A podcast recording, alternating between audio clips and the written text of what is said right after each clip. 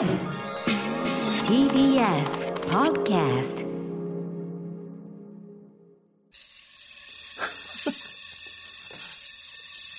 熊崎君がねシャーッとこうねいやージターリング楽しいな。回してまこすれ流行るな2020年の下半期。あなかなかあすごいうまい今ね要するに、えっと、ジターリングというのはこうね、えっと鉄のこう輪っかにですね、えーさらに小さいこうリング状のこのね真鍮なのかな？この、えー金色の金色のリングがですね。はい、えーついてそれぞれがこうガーッと回転してそれを、えーなんていうんですかねその鉄のリングの方を片手回し。かこういろいろこう曲芸的に回したりしてその間ずっとその4つのリングがギャーッと回っているというすごく、あのー音の感じとかね聞いていただくとこの高速回転がこれ回してる側は多分ねこの振動とかがこう手に伝わって気持ちいいんだと思うんですけど動きはいかんせんですね。あの楽しいですよ。ものすごい地味なさんうどんさん。うどんさん。先週のね島尾真さんの流行予想でねこれ必ず流行るということで、はい。ハイパーヨーヨーの次これ流行るかと思われて。さんもやってください。いや僕はこれどうかな熊崎君始めていいかな、そろそろ。行きましょう。私このまま行くんで。行ってみようか、はい。アフターシックスジャンクション回して回して回して。ジターリング最高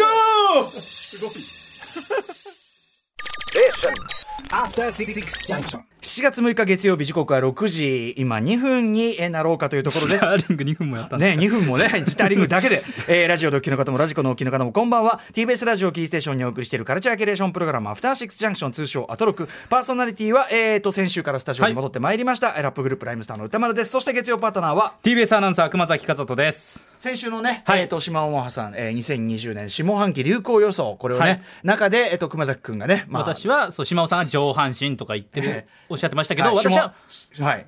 ジターリングということをですねこのリングをまあおすすめさせて改いただいて。めてこのジターリングというのはこれはまあ要するにまあなんていうかなちょっとスポーツ要素の強い玩具ですね。そうですね。あのハイパーヨーヨーとかのちょっと後ぐらいに出てポストハイパーヨーヨーとして私は売り出されてそれをすぐ買ったんですけ年ど代で言うと1900、いやえーと2000 2000年代のもう頭とか1990年代後半とか。小学生とかでしょ小学生ぐらいですね。そうですかそうですか。うん。でもなかなかこう、ええ。まあ、ヒットというか、まあ、その当時はあーまあなかなか世にうか、ただ僕これねあの見たこともあるし、はい。でやってみてなかなか難しいなっていう感覚も含めてですねあの当時おもちゃ屋で確かにすげえプッシュしてて、はい。あの上野の山城屋にですね、はい。おそらくはこう何らかのフィギュアを買いに行ってですね、はい。えーその時にあの触ってみて顔難しいし割にはなんか絵面が地味じゃねえかみたいにいやまあちょっとねそこはあるんですけど今歌丸さんやってみてどうですか？これやっぱりえー全然できない。回らないでしょ。うまくできない。そうなんですよ。えこれだから。ちなみに熊崎君これは今お持ちいただいてるの？これは。私物。私物あうまいうまい、はい。えー、いやいやあのすごいのよ。で回るとはい。ねその細かく振動がビーってなってこの音とか。はいはいいやいやでもえあのこれはもともと持ってた？もともとはい持って小学生の時に買って、えうんうん。家でやったりしてたんですけどえそれまを何？今そのご結婚されてお子さんまでいるうち？に実家にあってそれうんうん。をまあちょっと取ってあ取ってきたなはい。あありがとうございます。そうですまあ実家に行くたびにちょっと触ったりはしてたんこですけど。のじゃあこの金色のねこのリングの、はい。これは何製真鍮製何？これ。真鍮製なのかな？そうですね、うんなんかそんな感じですよね、はい。もうすっかりこうなんていうのかな？こう使い込んだ感じのさそうちょっともう10年以上で小学校の時の笠戸少年のこの手垢が天才手垢がびっちりとついプレイヤーを自称して。ええやこれちなみに我々手渡しでやってるからこれあとちゃんと消毒しよう、ね、ちゃんとやります。アルコール消毒とかやりますし。ダメよこれこのあ時代。ねともんうそういうの云々の前にかなりですねこれ鉄臭い感じするんで。このさでもさ手あ確かに手がなんかね手がさ鉄臭く金属感のある手になっちゃうんえでもそれがいい。手を洗いたいっていうのありますよね。それがいいんだって話だったじゃない先週、まあそれそれもまあ一つ。あれだって古,、個性ですよね。古川さんなんかあれ放課後ポッドキャストでしたっけ？なんかはい、古川です。はい。古川さんならねそれがいいんだなんて手が臭くなるのがいいんだって話です。あなたはじゃあそういうあなたはできるんですか？僕もでも。古川さんやってあなたはそのごちそうさまです。ごちそうさまです。え、できるかな？あれ、ちょっと。まだからこれみんな地味地味言うけどあできた。はいはいはいはい。あでもちょっとやっぱ軸がねまだ安定してないですね古川さんね。もうねこのリングがねリングがちょっとブレてるんで。これこれさそのさなんであの金色のリングがはい。回り続けるの、これのうん。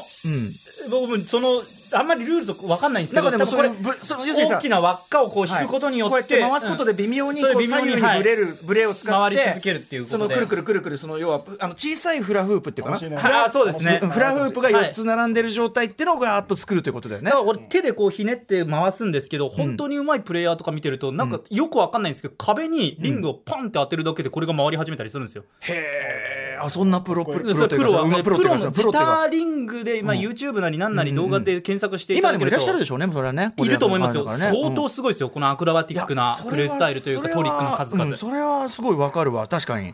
うん。いやいやででもまあそのなんちゅうかな難しいねやっぱね。そうですね、まあ、僕多分この社内というか、この TBS の赤坂のこの社屋の中で一番うまいと思ってますからジターリング。なるほど。グラビアとジターリングという二大 力強く答えていただきましたけど。ねえ。ジターリングさせたらもう。ちょっとアナウンス部行ってちょっとシャーとかやってみて。何の説明もなくやってみてくださいとりあえず。で持ってきましたよもう。どうしたのかなって。何事と思われますけどね。はい。いやいやありがとうございますちょっといねや週末とか結構やってきて、あはい、ここで披露するために。あそうです。ちょっと先週末比較的ね今週はそうですね。余裕あったので、うんはい、ジターリングに。先週やっぱえちょっと鈍ってたそれは。あちょっと鈍ります。でも感覚はん。覚えてるんで、その思い出しさえすれば、うん。あまあ元々のまあスキルに近いところまではすぐ来ましたね。そうですか。最初が難しいですねやっぱり第一歩が。俺やっぱその小学校の頃にそこまで習熟した何かっていうのがやっぱないからそのよあのいヨーヨーとかも流行ったのね、はいはい。うん、なんだけどあいわゆるハイパーヨーの前ね、はい。あのコカ・コーラがね、あのキャンペーンであの何種類かねスプライトとかの,、ええ。そのヨーヨーを出してでヨーヨーチャンピオンみたいな、はい。そのヨーヨーブームを、まあ、一種こう演出してた時代があって、まさにそれに乗っかりまくってた小学生なんだけど犬の散歩とか言ってわかる？あ犬野さんもハイパーヨーヨーやってたんでこうあ本当？下にやってあ本当？地面にピューってやあつあるのねそういうのね、はい。まあだからそういう時代ではあるんだけど、はでも決してやっぱ僕はやっぱうまい方ではなかったのでそういうのが。ジターリングどうですか歌丸さん？いやだからそのなんつうかだからそれがシュッとできるっていうのはなんかそれ自体は尊敬しますよやっぱりそれは。いやその頃の気持ちを思い出して、うん。ジターリング歌丸さんが今かいらその頃の気持ちを思い出すと俺は下手だなって気持ちが。だからここで あの頃できなかったのうん。を大人になって実践するっていうところで歌丸さんがやっぱこうジターリングをやり始めて。あそのなるほどね。毎日オープニングトークでジターリング。確かにあの技マスターしたみたいなことを言ってると確かに確かにリターンオブジオブラディンの熱でそうですそうです。そ語のその熱でいや今週のジターリング今日のジターリング。逆に言うと俺が今このテンションなのはジターリング界にとってはなかなかなご迷惑をかけてるいや感じがそうです。ジターリング界今困ってますから。ああそうだね。迷惑かけるね、うん。これね。あーちょっと本当すみません。ちょちょかっこいいと思います。マジで。本当に。本当にいける本当にいけてると思います。そんなに心のこもってない。いやいやいや、うん。そんなことはないよ。いや、あのーじゃあちょっと後でやってみせて、またね。いやもちろんですもちろんです。歌丸さんにハマってもらいたいと思ってまね、すんでジタリングは、流行ると思います。ね。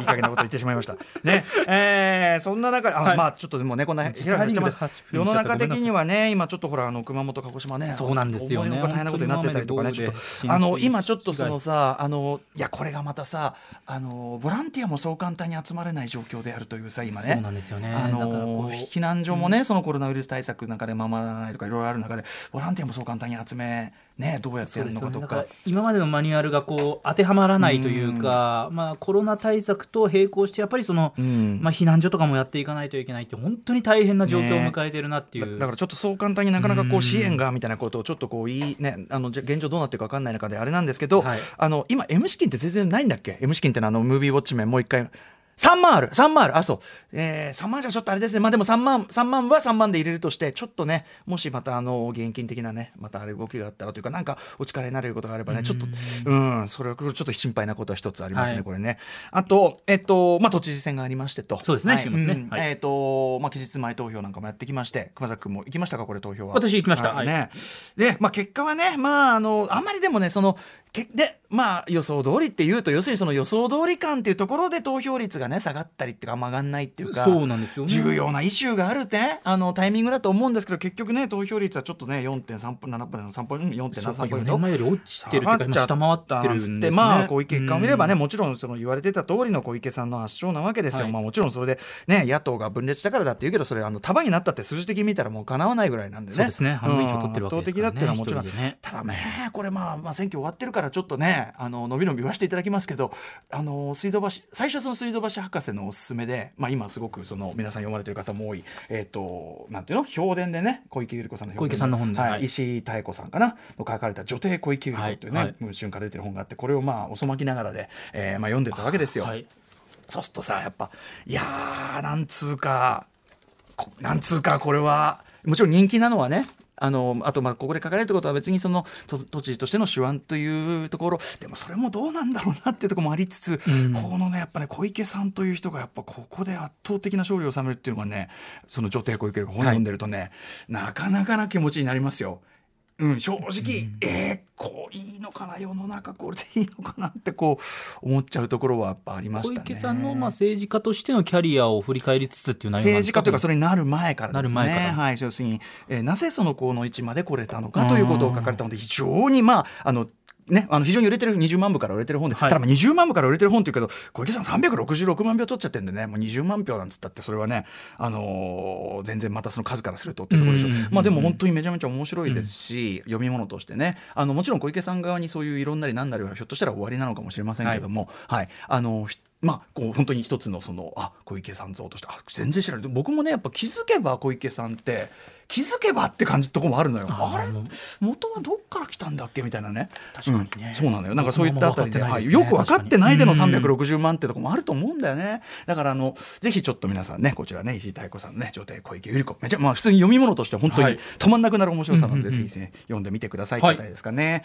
あとですねそうですね私事いいですか？あのねまあ久々にライブやったんですよ昨日。お疲れ様でございます。うん。はい、えー、加山雄三生誕80周年を記念した、えーリミックスアルバム「加山雄三の新世界」えーこのアルバムに参加したアーティストが勢ぞろいした配信ライブ「加山雄三の新世界」海だライブだトークだ。ダイレクション、えー、逗子マリーナより生配信ということで、えーまあ、加山雄三さんを囲みつつ主にでも本当にまあヒップホップクラブ関係アーティストあとはねももクロさんとか出ましたけど、あのでもねメンツだけ見ると本当にねまあ加山雄三さんでしょ？まあ我々ライムスター、はい。あとまあスチャダラパー。司会はね、ぼ坊主君がずっとあのスチャダラパーのあのラッパーの坊主君が加山雄三さんと番組やってるっていうのがあって、坊主君が司会をやりつつスチャダラパー。そして話題のパンピーね、はい。えーそしてまあもう色クローバー Z さん。もう色クローバー Z さんはサイプレスセナとロベルト吉野とまあ曲やってたりするんで、えー参加したりとか。あとまあ狛江さんね、はい。えー水曜日のカンパネラ。あとはまあ DJ としては川辺宏さん。そして、えー仙台から DJ 三ツ矢ビーツ。もうこれだけメンツ見るともうどこのクラブイベントだどこのヒップホップイベントだって感じで。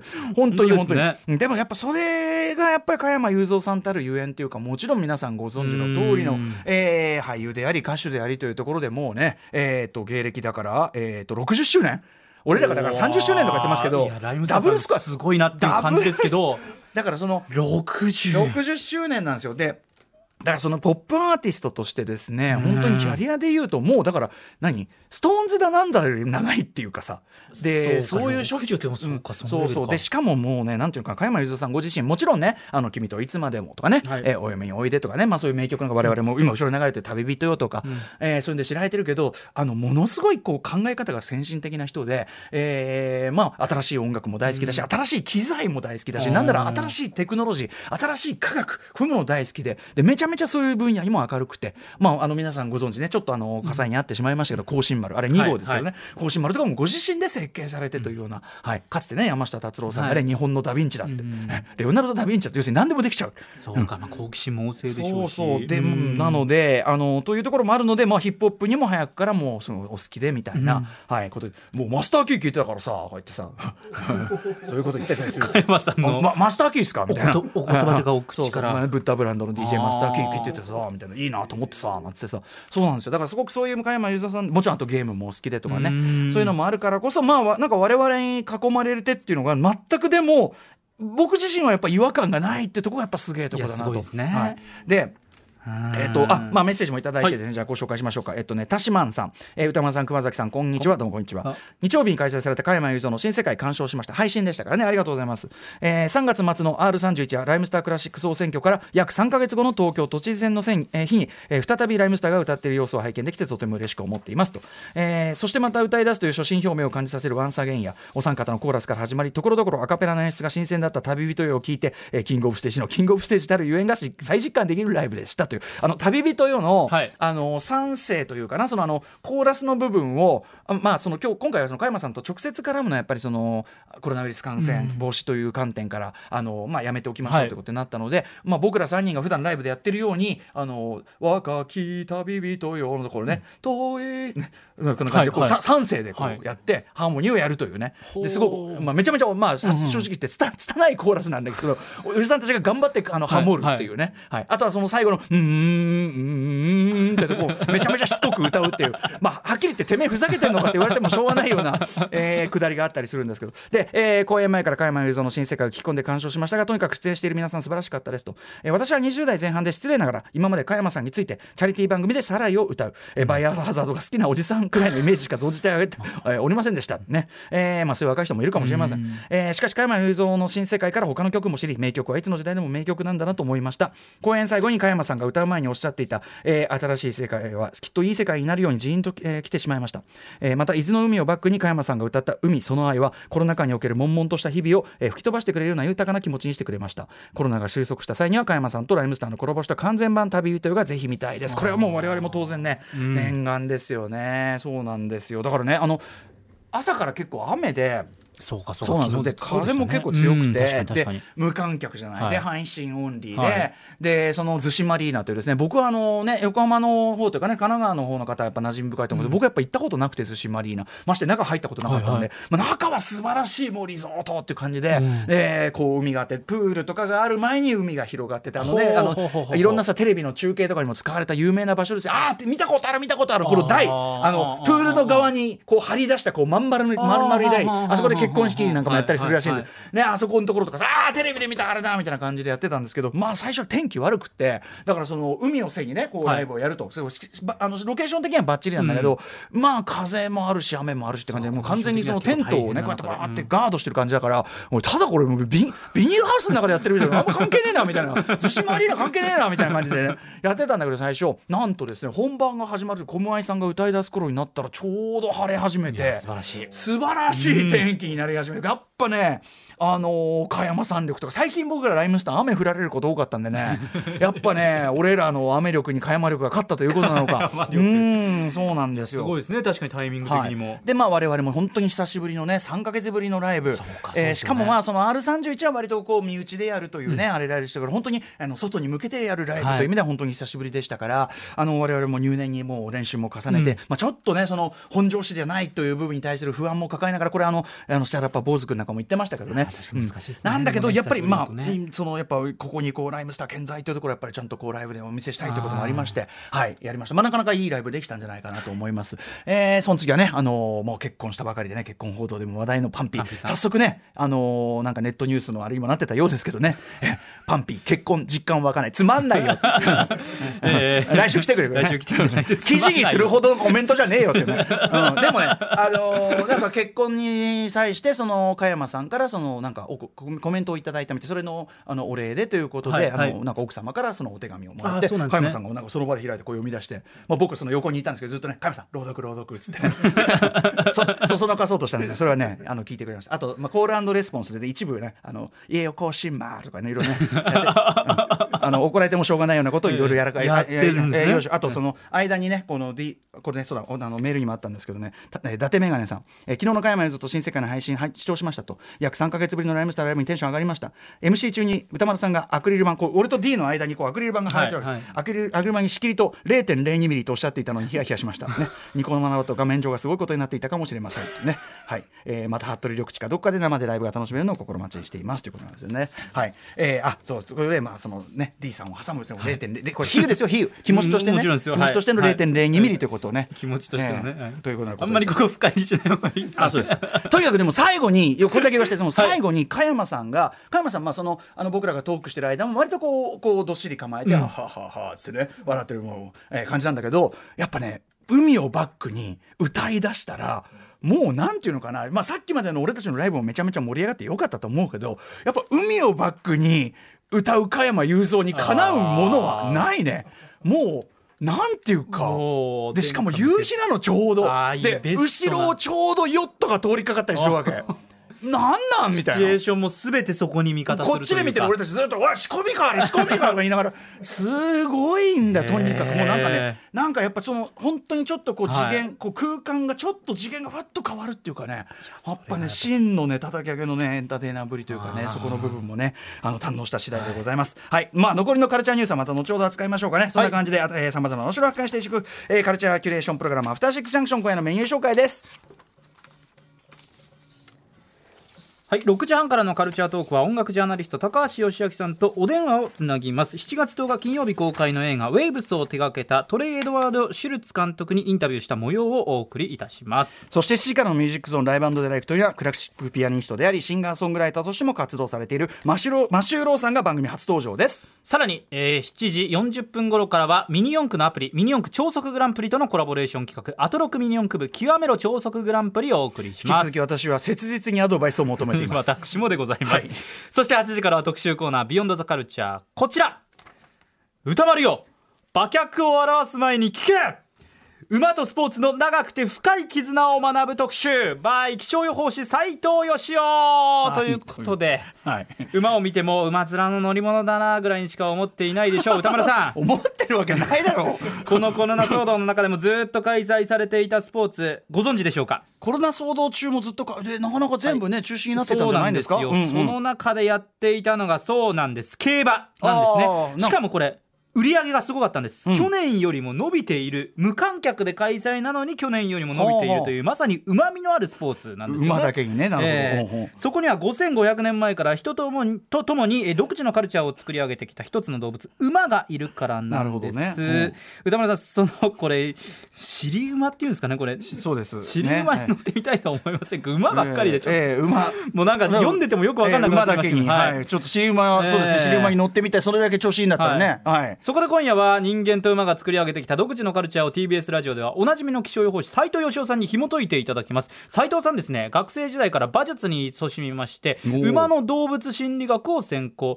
空より馬を知り尽くしているというまさに人馬一体の斉藤義雄さんが今夜は気象予報士としてではなくラジオジョッキーとして語ってくれます。私と馬が合うかいな、やーうまい、番組では感想やリアクションなどリアルタイムでお待ちしています。アドレスは歌丸アットマーク TBS.CO.JP 歌丸アットマーク TBS.CO.JP まで読まれた方全員に番組ステッカーを差し上げます。それではアフターシックスジャンクション行ってみよう。After Six Junction.